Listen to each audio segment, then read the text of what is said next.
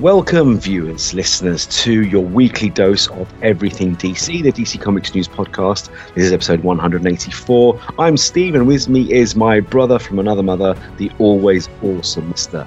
Brad Felicki. How are you, sir? Hey, I'm good. How you doing, Steve? I'm great. Always nice to be here. Oh, man, it's good to see you.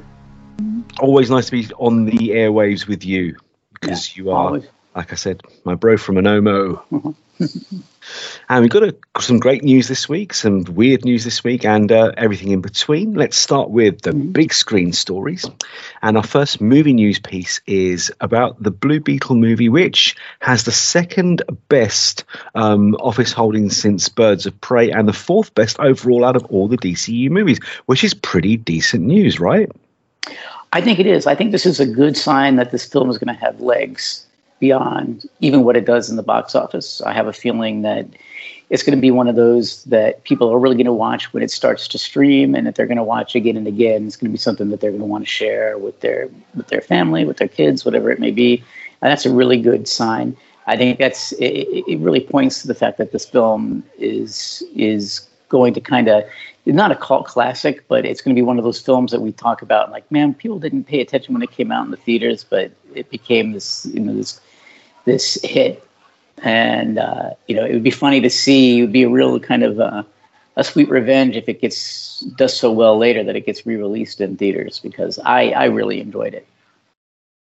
And that's high praise indeed. If Brad liked it, people pay attention, because Brad is the dude. And I've got to say, maybe it's like you said, there seems to be like this thing with amazing films that start with the letter B that don't do well in theatres, but do become like classics on VHS and then DVD and Blu-ray and download. Like Blues Brothers was a total flop in theatres, and it's, for me, one of the greatest films ever made. Same with Blade Runner. It did not do well in theatres, but it has become a cult classic. Yeah. I think Blue Beetle could follow suit, and we discussed it a few weeks back with the Latino side of things, the young teenage hero, the drama of family, and everything that goes with that, and then adding superpowers in. It's just a fascinating concept for a film, and I haven't seen it as yet, but I really want to. I love the character and I love the comics. Yeah, I'd be interested to see what you think of it when you do get to see it. But I'm unapologetically loved virtually everything DC's put out in recent years. The only two DC films I don't like are Superman 4 and Catwoman. The rest I really like. Yeah. And I don't think anyone could really defend either of those two films. So, it'd be hard. It'd be difficult. But a film I can also defend, which sadly, again, people are knocking, is The Flash. But it seems that the George Clooney ending we got, which I thoroughly enjoyed. I thought that was great, and a great way to close that episode of the DCU and start a new one, because all the old Batmans are gone. We're getting a new one. It wasn't the original, and we would have had a different ending, which has been leaked. What do you make of this story? Yeah, I think this is a kind of a ploy to get more people to watch it, and this is just another thing that's just sad to me. I don't understand why people aren't watching this in streaming. I just don't get it. This is something that I hope, kind of like Blue Beetle, gets a second life. I think it deserves it too. So, you know, we'll see. But yeah, I think this was kind of released so that it would get people curious to watch it who may not have gotten a chance to see it yet. It's really weird because the reports I'm seeing is that streaming and downloads of the film have been really, really encouraging and better than a lot really, of films. Yeah. Oh, it didn't do well in theaters, but Flash did really well on streaming and downloads. That's interesting, because I heard, I'm glad that you tell me that, because I have heard that it wasn't doing well on streaming, that people weren't watching it, but that's really good to know. Yeah. And in Europe, it's smashing records, apparently, for downloads and streaming. So, good. I think it's just the cynical fans, maybe in the US, that are so anti-DC and anti anything that isn't Zack Snyder. Mm-hmm. I'm Zack Snyder's biggest fan. I adore everything he's done, but I will not center all my hopes of the DC universe around him. Right. There are hugely talented storytellers, directors and writers out there other than Zack Snyder. And what bugs me about that whole thing is there was a whole bunch of detractors from Zack Snyder Yeah, when he was making the films, everyone hated him. Yeah. And now everybody loves it. Like, it's absolutely infuriating. Yeah, I don't get it. Well, I kind of get it, because when the Snyder Cut did come out, it was so far superior to what we got originally that people thought, well, actually, maybe this guy's brilliant after all. And those pre-haters just grew up. But now they've become Snyder cultists, and I don't know what's worse. Yeah. So, yeah, you can't win. But on that tone, obviously we got the Snyder Cut, and we've talked about it for months, if not years, that the David Ayer cut of Suicide Squad is a completely different film also. I mean, I've yet to see a director's cut that isn't far superior to the theatrical release. But this latest report and this interview with David said that that film broke him and tainted his view of Hollywood. And I can understand that. What did you think? I agree with the poor guy. And that just makes me want to see him vindicated and get to see the Ayer cut released. Absolutely. It's just, you know, sometimes Warner Brothers just doesn't know what they're doing. And I think that has been evident in some choices they've made. You know, I don't have to rehash the whole Batgirl cancellation, things like that. But don't get me started on Batgirl. You know, it's just, you know, I this just makes me more excited or hopeful that we'll get the Ayer cut, and I'll be really interested in seeing it and seeing, you know, at the end of the day what his vision was, especially if it was so mangled, because critics and audiences really didn't like Suicide Squad. So I think he deserves a chance to say, hey, this is what I wanted, not what the studio wanted. And, you know, not that I'm holding my breath, but maybe Warner Brothers would actually learn something, you know, from that. So, yeah, we'll see. But it just makes me more excited for the Ayer cut if we ever get to see it.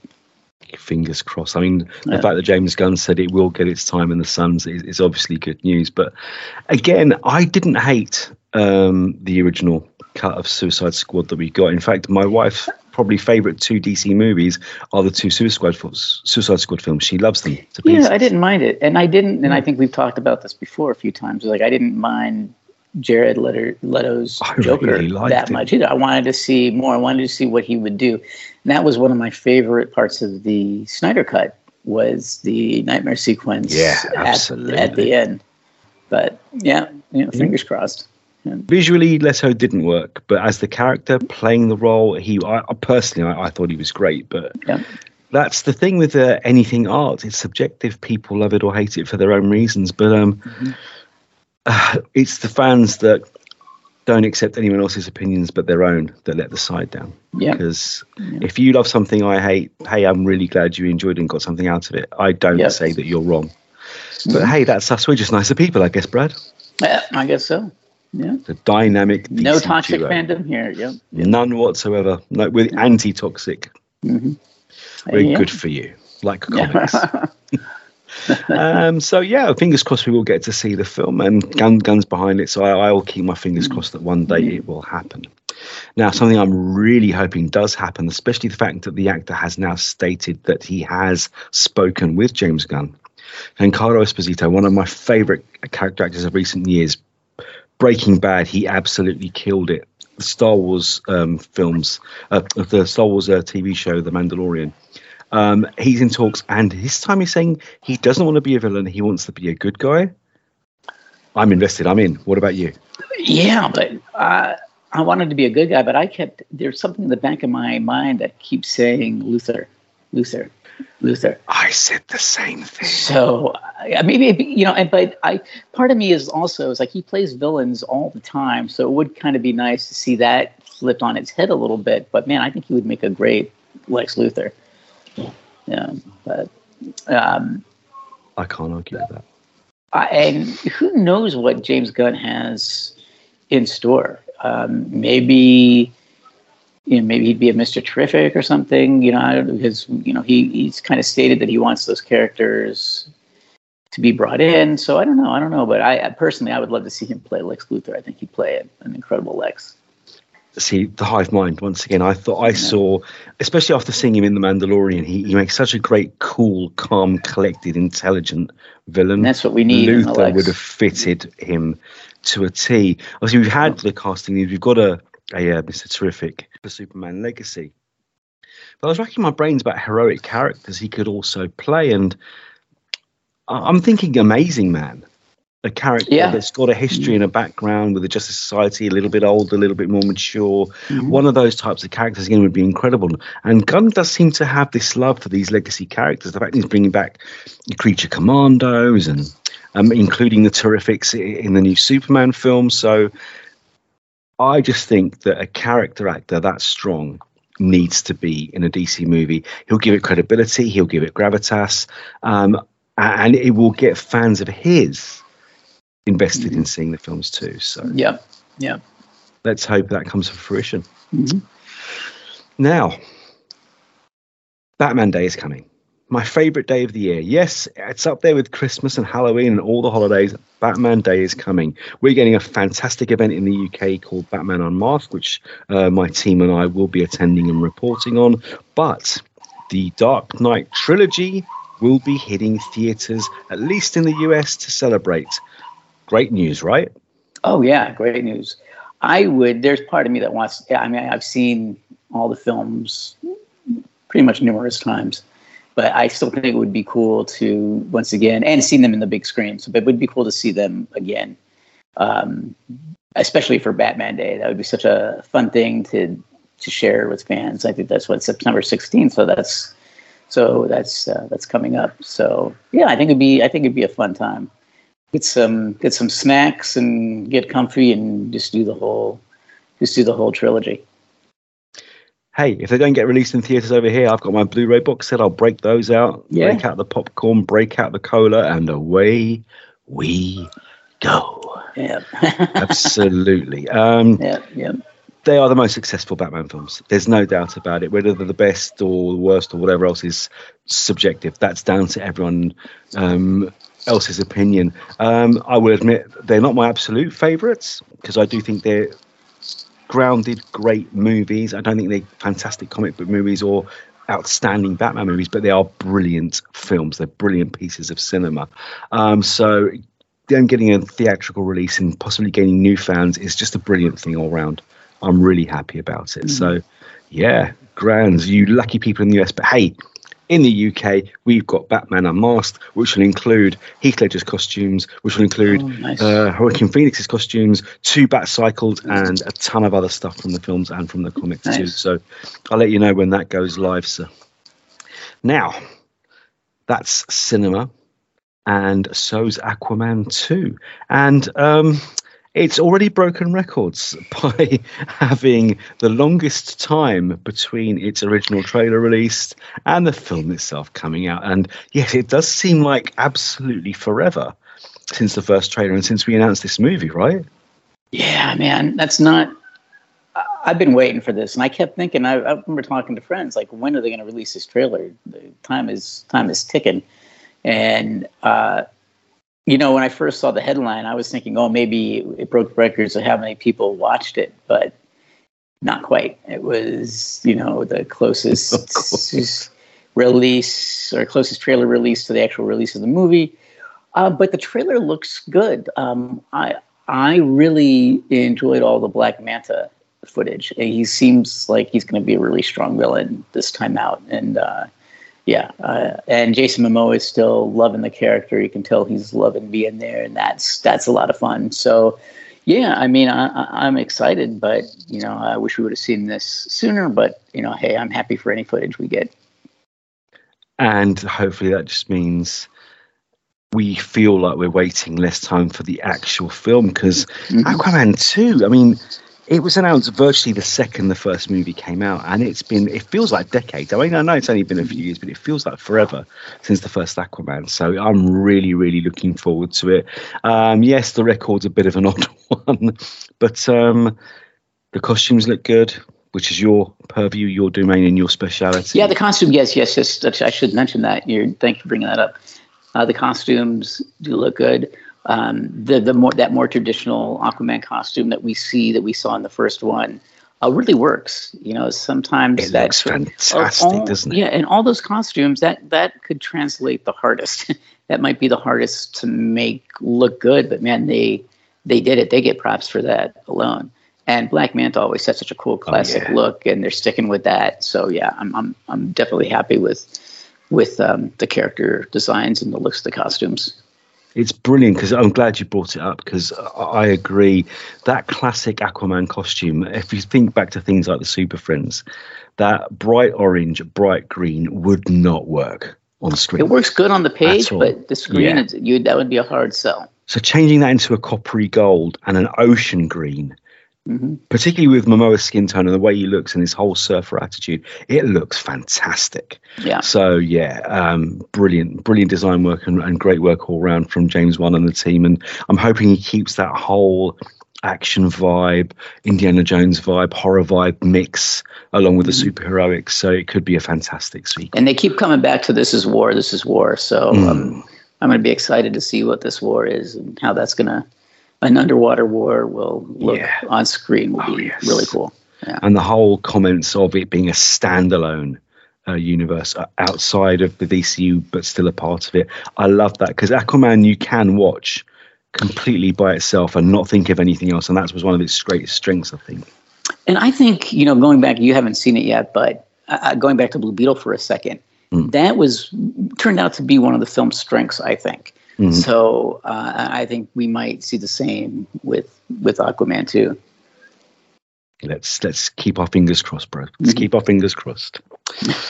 So let's leave the oceans and the world of cinema for a moment and talk TV. Now, again, in the UK, we haven't had the joy of seeing My Adventures of Superman Season 1 as yet, but the announcement that Season 2 is definitely happening, it's imminent, and the producers saying that it will blow people's minds. Exciting isn't even the word, is it? No. Let's see what they got. I think this is a really interesting take on the Superman mythos, and I just listened to an audiobook on the biography of Superman, a book that came out a few years ago, but it made me wish that it was slightly newer, they could update it. And I was thinking about things like My Adventures with Superman and Superman Smashes the Klan and all those really cool new Superman stories we're getting since then. And I think that this is another one of the. Superman is such a cool character, because you can get all these takes and all these different iterations of the character, and this is a really fun, wholesome take, and kind of modern, with the modern look of everything. And and there's so many characters that you can draw from, so I'm curious what characters they're going to bring in. So if they say it's going to blow my mind, I say, all right, let's see what you got. I'm looking forward to it. I'm there for it, so we'll see. For what I've already heard from Season 1, the fact that it's a vintage Superman, it's a figure of hope, someone to aspire towards, knowing and being, and that's what Superman should always be. I mean, let's remember, to all the people that say, he's boring, he's overpowered, this, that and the other. Yes, I am a self-confessed Batman fan. I like the grounded, more inverted commas realistic heroes, but let's turn this around here. This is a man with the power of the gods. This is a man who is virtually indestructible. This is a man who could fly around the world, who could destroy you from orbit with his heat vision. He has power that's awesome. But what does he do with that power? He uses it to help others. He's literally making the ultimate sacrifice. He could rule the world and never do a thing again in his life, and no one could stop him. But instead, he helps the everyman. He helps the little guy. He pulls kittens out of trees, for goodness sake. That's a hero. Someone who uses his power for others is a true hero. And think of Superman that way, and what other hero can touch him? And, that's why people are still Superman fans to this day. They enjoy the subtext. And it's the same way with Batman. That's why Batman is still so popular. And it's fun to see how different writers play with that subtext and what they bring out of it. And it's just, and this show is just, it's just fun to watch them interpret. And you're right, there's such a purity to Superman, and it's fun to watch. It doesn't necessarily work as a dark character all the time, and it's kind of fun to see these versions where it is that kind of bright and I use the term Big Blue Boy Scout as not to take away, absolutely, but to add to him in this case. It's a compliment. Yeah, yeah. Definitely. I mean, like you said, I mean, Batman and Superman are the ones that everything else stemmed from. And the psychology behind the two characters is unquestionable. The fact that Superman is, to all intents and purposes, an immigrant, someone who's come to this world, not just to this US, to this world, to find his way and make his life. And that is an eternal story that people like you and I, the children of immigrants, can really understand and get behind. And Batman is a figure of terror and fear and darkness, but he's a protector. And his greatest enemy is a figure of mirth and laughter and joy, and yet he's a psychotic murderer. Mm. The levels of storytelling behind these characters is fantastic. And that's why My Adventures with Superman works. It's getting the essence of Superman and putting it back out there for people to enjoy. So long may it continue. Yep. So that's definitely coming back. But sadly, the Arrowverse seems to be no more.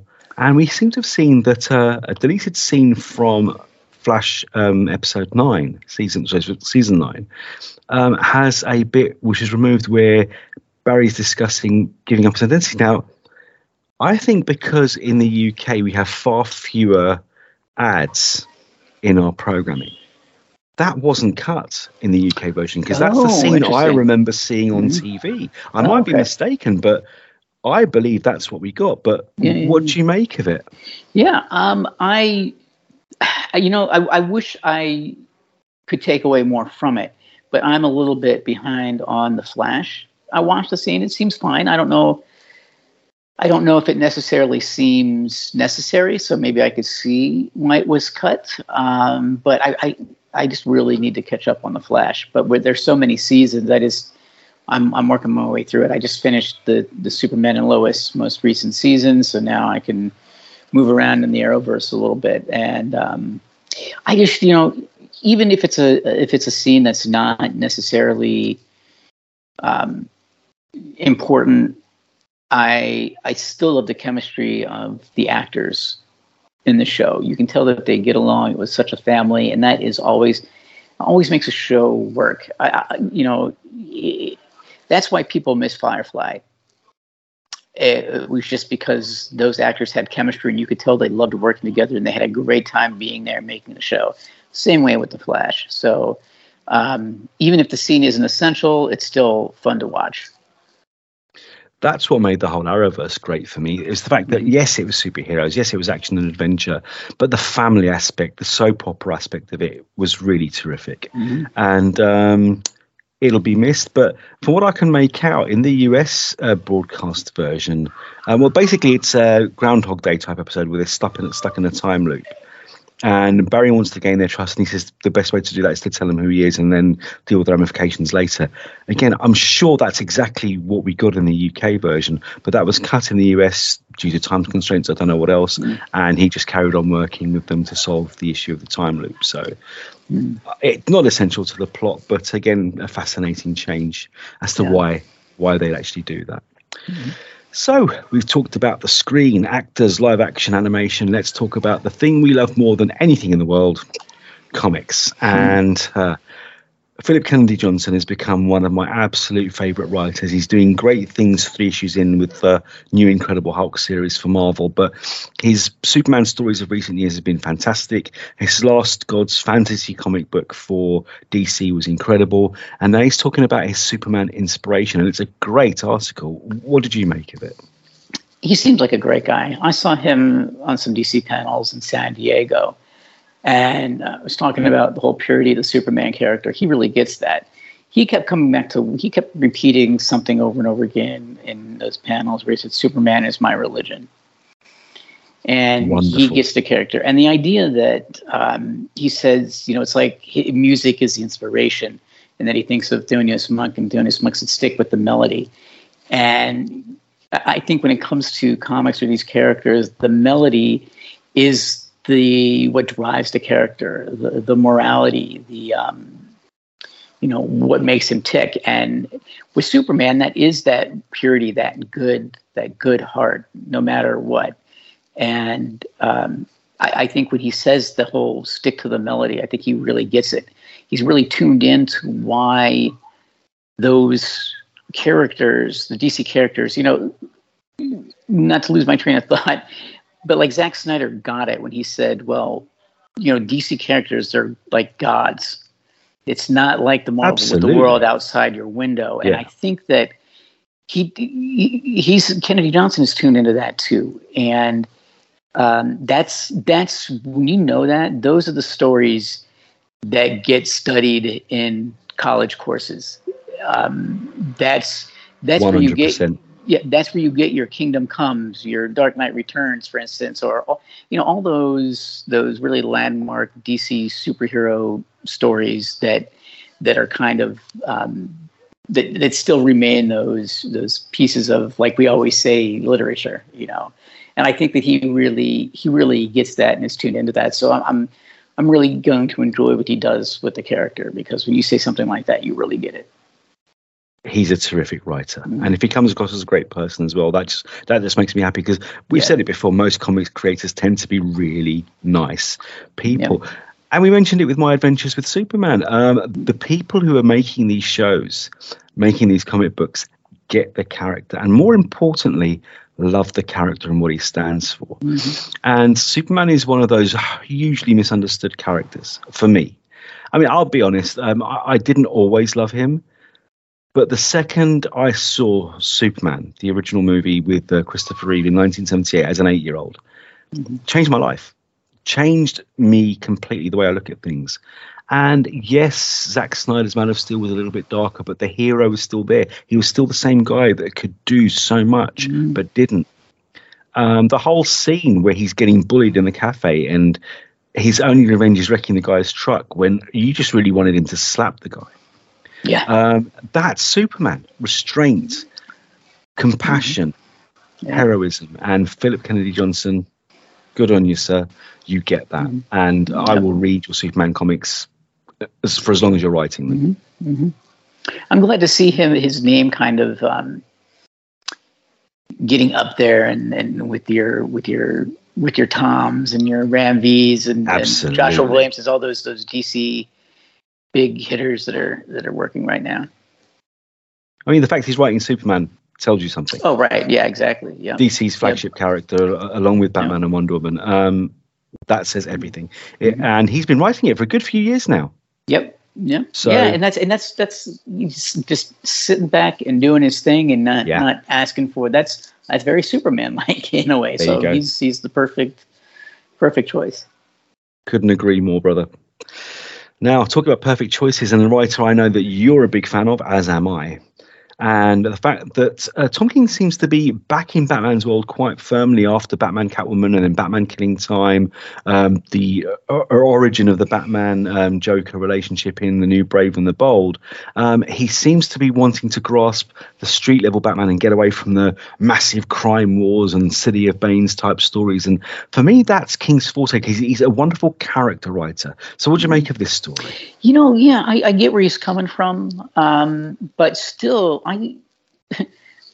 maybe I'm nuts, but during the pandemic, I reread the entire Tom King run. It's terrific, but it felt a little bit grounded to me, despite all the wars and all the characters. His kind of take on it felt grounded to me. So to hear him come and say that kind of surprised me. But I think he's going to have a chance to go that route with this new Penguin series.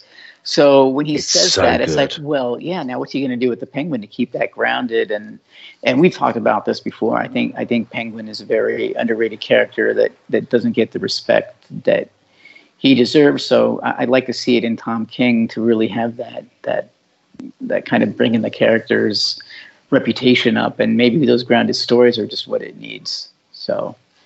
yeah, I think we said this too on the podcast, is that in Tom we trust. So I get what I'll let him do what he does, because he's so good. So, just let us see what you got.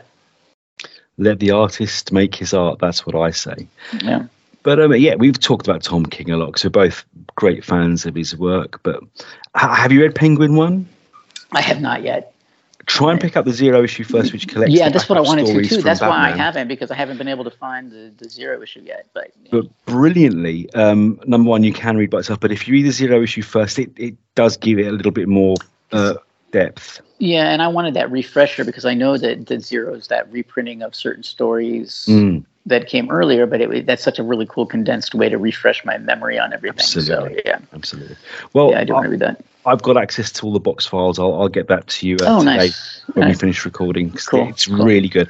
Penguin number one is one of my favorite number one issues in a long time. Nice. I had a feeling that it was going to surprise people. I had high hopes.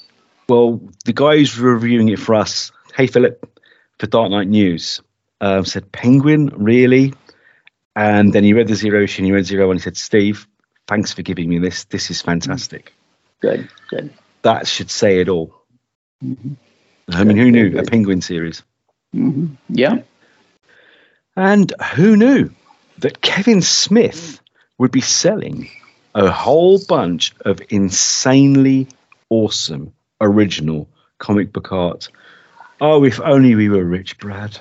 I love the idea that he had some Daredevil Frank Miller work and some of the Green Arrow work. But, you know me, and you know what got me when I read one word in that article, and that was Preacher. To have some of Steve Dillon's work, oh, my God, that would just makes my heart skip a beat.